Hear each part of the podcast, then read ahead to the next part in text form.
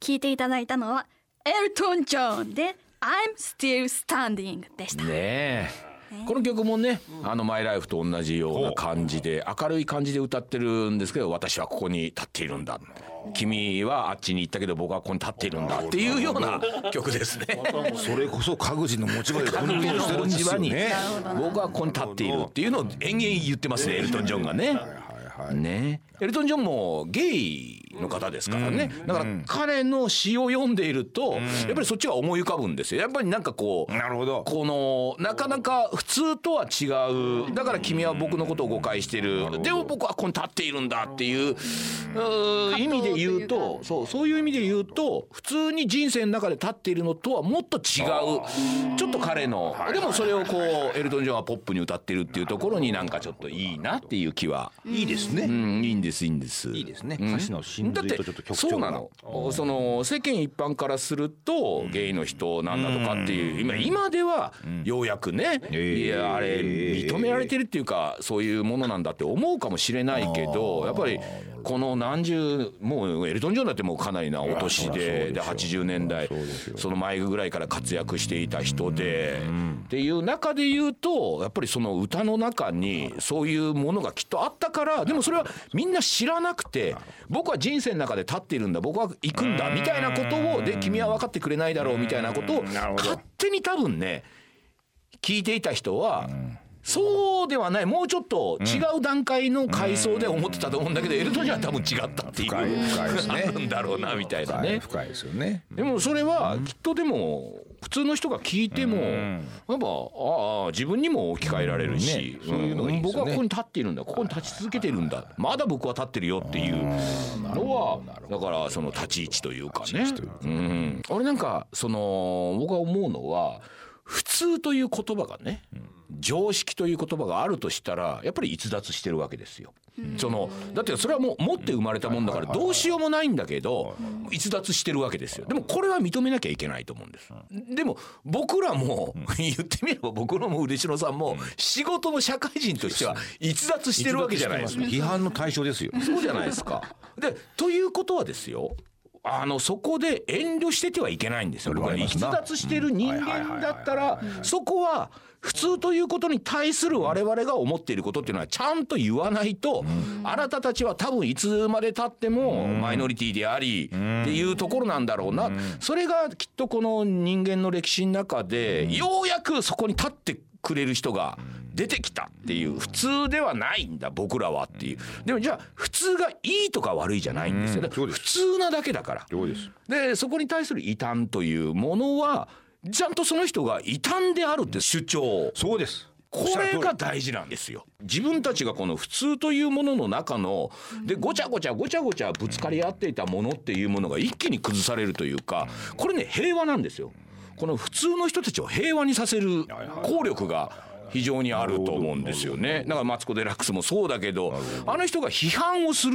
批判をしてるんだけど、普通の人が批判してるんじゃなくて、こういう人が批判してる。それも声を上げてちゃんと言っているっていうことに、やっぱりちょっと外部的な意見というかね。確かに外部的な意見。だこれね、外部なんですよ。確かにそうですね。でもだからといって、自分たちと同カテゴリーだとは思ってはいない。だから外部だからあのその話を聞けるっていう時もあるし、だから外部だからその人たちのことに憧れるってこともある。あるでしも、外部だから外部だから最終的に異端なんです。そうなのよ。異端で終わるんですよそう。異端で終わるんですよ。マツコ・デラックスも異端で終わるんですよ。我々も異端で終わる僕らんですよ。もそれをきしひしと感じる感じますよね感じるうんいくら言ってもどっかでいい話ですねとは聞いてくれるんだけどどっかで普通の人とは普通の人の中でまた会社の中でごちゃごちゃごちゃごちゃ仕事をいや明日結局まあ藤村さんたち言ってけど明日のスケジュールどうするっていう話にやっぱ終始してしまうっ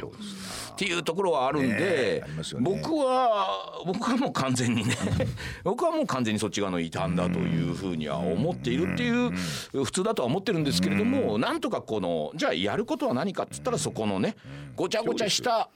細かいところでごちゃごちゃしてるところにドーンと一発大砲を打ち込んで「何やってんだ!」いたんだという自覚があるってことはありま全体をやっぱり見渡してるっていう認識があるってことなんですよ。うんでそうです我々そうはですこの領域の中には多分は入れさせてもらえないんですよ、その異端のままででも異端のままでやなだからこそやれるっていうことがあるっていう、全体をなんとかしたいっていう気持ちはあるので、あるあるある異端であるということを認めるっていうことは、当然なんかこういろいろいろいろ攻撃もされるっていうことがあるでしょうし、あるあるあるある最終的には全員に嫌われて終わるんだろうなっていうそれはありますねありますよねいやでもそんな我々がですよ、ドラマを作って、いよいよグランプリを取りましてチャンネルはそのまま先おめで生とうございますこれなんてのはもう民放連でテレビグランプリ風ちゃんこれすごいことだすごいことなんはでず知ってますよだからもうすぐさま送ったじゃないですかあー LINE をねそれぞれ先生にも藤村氏に本当にいもやいやもうお前も異端だからな、そういやよかったっていうそうだぞもう誰からも時短にしか見えないからうんそうだぞ引きこもりだオタクだ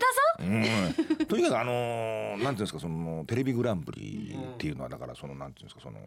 大体ドキュメンタリーとか社会派のあのそういう問題社会の問題に多問分題ちょをっとね突っ込むってやっぱりテレビ本来のね、あり方っていうことがありますから、ドキュメンタリーとか報道とかそういうものがグランプリを取るというでもこあとのがあドっラマもそれこそあのテレビの本質的なことをうん、だからドラマでグランプリを取るんだったらもっと明らかな社会性っていうのをすごく描いたっていうものが取るってはずなのに、チャンネルみたいなものが撮ったコメディだからコメディ基本的にはコメディうんであー撮そる、こが異例中の異例だと僕は思いますよ。でそのコメディなのにでもそこで審査員の皆さんたちはやっぱりそこに今の社会に足りないもの、確かにこういうものが大事なのかもしれない、そしてこの楽しさ、この明るさそうこれ明こるそさながんだよ現ね在の社会派なのかもしれないとかっていうところまでね、やっぱりそういう潮目が来てると思ったんですよそ。だからそういう中で撮れてるしかも撮ったのはドラマなのにそれがローカルテレビ局が作ったっていうドラマなんですよ。で企業を全部抑えて、うん抑えてですよローカルが作ったドラマが撮ってるっていうでドラマ部門も最優秀を撮ってるわけでしょ。撮ってるドラマあ部ももう快挙でしょ快挙なんですよ北海道テレビとしてはだからこれが異端のやることなん ですよ。ローカル局で連続ドラマを作ってそれもコメディを作ってグランプリを取るっていうのは、もう異端でなければ絶対にできない道なんですよ。でもこれで爆弾を一回落としたっていう。で僕らはそれをずっと多分ね、だってあれをやることに対して僕らこれだよねっていう気持ちはすごくあったわけ。でももうこれ多バカバカっ分ていう多分ねローカル局全部考えても、テレビ考えても、特にローカル局だけどこういう考え方は多分しないと思う。ローカル局だったらやっぱりあ同じようにねメーテレ名古屋テレビも優秀賞を取ってるもなるほどう仲のいいプロデューサーの太田君っていうのがやってるんだけど、やっぱり彼は王道をいいわゆる王道を言ってると思うんだよね。その社会の闇というか社会に対しておかしいと思うっていうことを彼は真摯にドラマで突き止めてるこれもキー局があやふやにしてるところを彼は名古屋テレビはちゃんとやってるでも我々は異端だからその上でコメディをしてしまっているっていうところにでもこれ審査してくれた方がねテレビ関係者ではないそうなんですよ大学の先生とか弁護士の先生とかドラマ部門の最優秀とかっていうものを決めたのは専門家の演出家とかなんですけど、このグランプリはまた全然違うんですよね。全く違う。でその人たちが言ったのがやっぱりね、テレビっていうものはもう今はやスマホを見ながら、何かネットでパソコンで検索しながらテレビをながら見するっていうのがもう普通だと思ってたんだけどテレビに引き込まれてしまったっていう。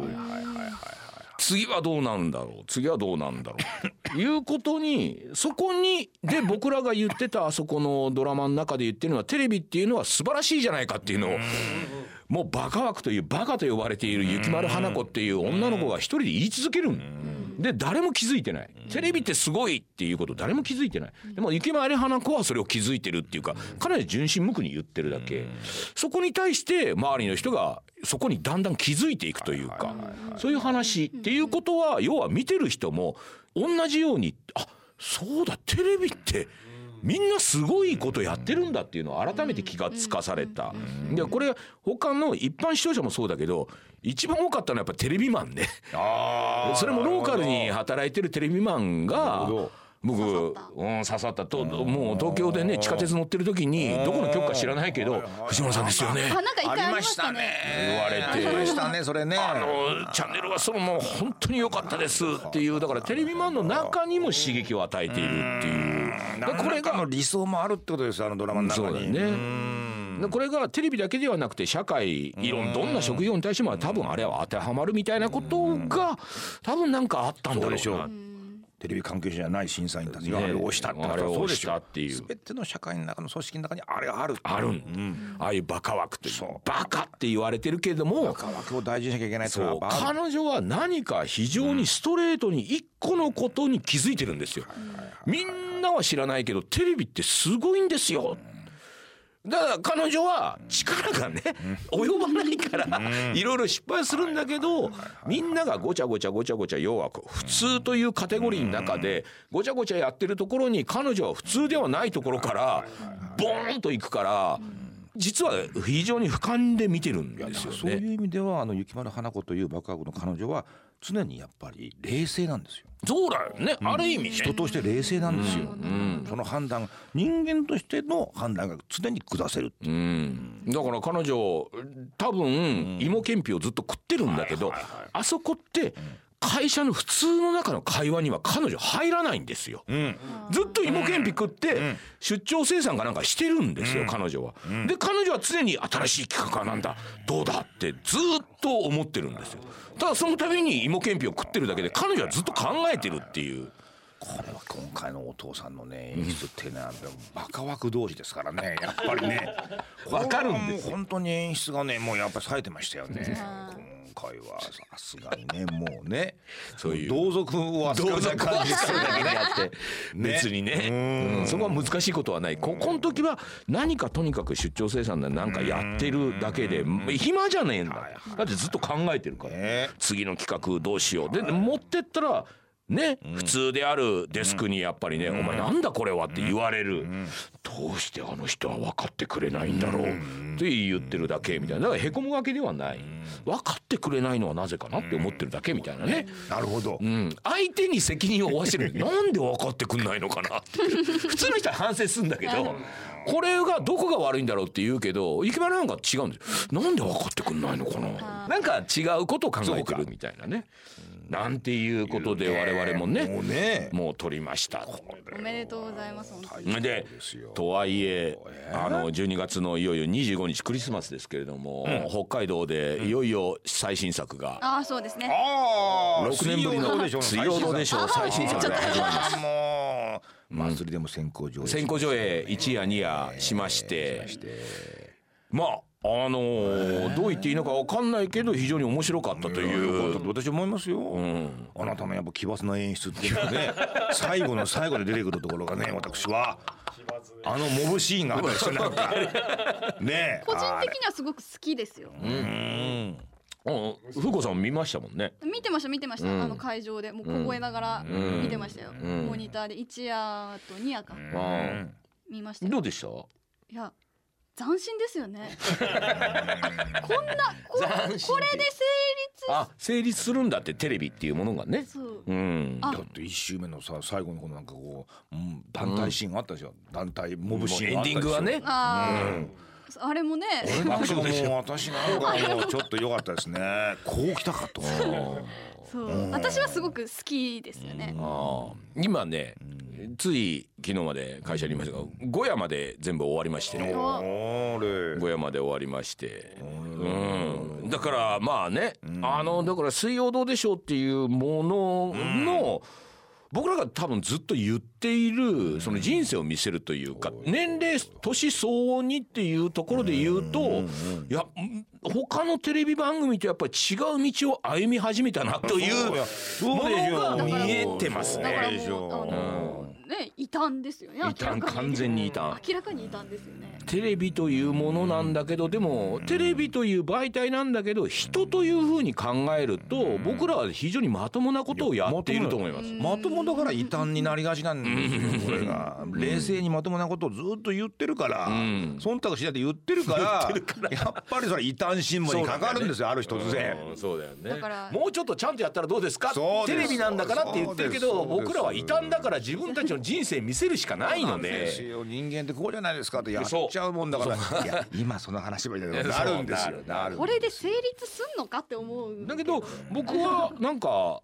良かったですねいやだって僕はあのやっぱりスーパー書きながらやっぱり一番笑っちゃうのは今回は笑ってますよなんか随分分これはあの先行上映した一週目二週目、ん多少なんかこうまた編集変わったんですか放送に2向けて週目は2週目は短くくしましたしたうん少し短くしましたええ1分半ぐらい切りましたねお切りましたけど。ということでね、もうトントンと行きましょうじゃあいきねますかえっ、と12月のね15日から22日まではあ、えー京都に我々行きます京京都に都の大丸百貨店、えー京都であの北海道物産展歳末大北海道市っていうのが開かれますんでまた HTB のグッズがねねあのー出店しますんで、はいはいはいで、ぜひね我々ね行っていあーまただきたいたどっかでトークショートークショーをやって、ねそれから京都であの藤井庵と嬉しいっていうフェイスブックのグループの中ではあー寄り合い飲飲みみ会会も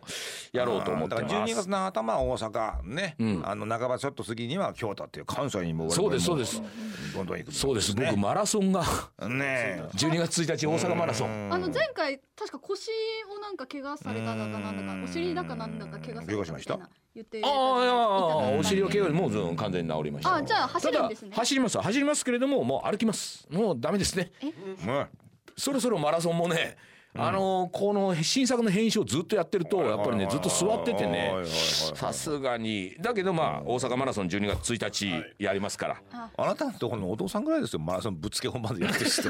おかしいですよもうね何年も何年もぶっつけ本番でやってみるん人な一年かけてトレーニングとかそうでしてしるょ、んですよ、大したもんですよねあのなんかパワーがあとあれですねちょうど今はもうダヴィンチダインチダヴィンチがもう「水曜どうでしょう」あ特特集集ということでねあ雑誌で。大人気らしいですよ、あーでもなんかあの中の、で安田さんがね1ページなんですけど言ってた時に、まあ嬉しかったなと思うのはその「あー水曜どうでしょう」っていうのは藤村さんと嬉野さんがそのキャラバンとかねはいやっててだからあれをはお新作やらなくても前にこうずっと動いている。いや安田さんよく見てらっしゃいますね分かっそてらっしれゃいまのすね力がやっぱりすごいんだと思いますっていうことを書いていただいてすごい安田さんですねう安田さんいやそれはまたおんちゃん入ってもらいましょうおんちゃんねありがとうございます本当にもんそうですそうですあすごいなであのまあ自分のあれなんですけどもいよいよですねあの僕ずっともうなもう何年ですかね56年7年あの北海道版の朝日新聞でずっとコラムを書いてましはいはいはいてはい月に2はいはい回はいそれがようやくですねまとまってこれもねもうこの木を狙ってどうでしょう今新作来がるから来るから新作の時に狙って出すっていうお立て続けにね立て続けにあー、えータイトルがですね「笑ってる場合かヒゲ」っていうこれ大泉さんに言われた「水曜どうでしょう的思考」っていうタイトルなんですけどこのはいはいはいまずボリューム1があの年明け1月7う何日それボリューム順次ワン発刊していくんですか2巻もう56年分のものがあるからそれを一気に出そうっていうことでえー1月7日もうすでにねアマゾンではあの予約受付中ということで。朝日新聞出版でもう1月7日発売じゃないですか、翌月2月7日ボリューム2おい笑ってる場合かひげ水曜どうでしょう的思考2っていうのがまあ出ると1月2月で。えー本本を出すっていうかまあこれはもうまとめたやつ大泉エッセイなんてアフリカの時に随分売れて出してましたね出したでしょ気がしよということでねもうもう今う一アマゾ巻ンで二ね巻抱き合わせで出しゃよかったのいやまあ1ヶ月おきに まあほぼ抱き合わせみたいなもんですけどもね1ヶ月おきにということで、えー、Amazon でもう予約受付中なんでぜひということでございます。いつか私もただ働きという三巻目を出します ただ働きええその時はよろしくということでもう大体もう今日喋りすぎちゃって、そうですねもう一曲あったんだけどね、うんまたこれはまた次回しとょうがないね。いうう。ん、また紹介してもらう風じゃねん。ね、ふーちゃんにやってあもじゃらあって次回も私当番ということでほら、そうでいしょ。やーだって俺だってねある程度ね親としてね風子と会うのがラジオ収録みたいになってきちゃってでも彼女が生き生きとしている姿を見れるっていうのはやっぱりねそれはいいかなと思っいやいていだっとて思います 僕は。一つのラジオ番組ですよ1ヶ月虎視眈々とずっとスタンバイしてるわけですから。ありがたいですよ。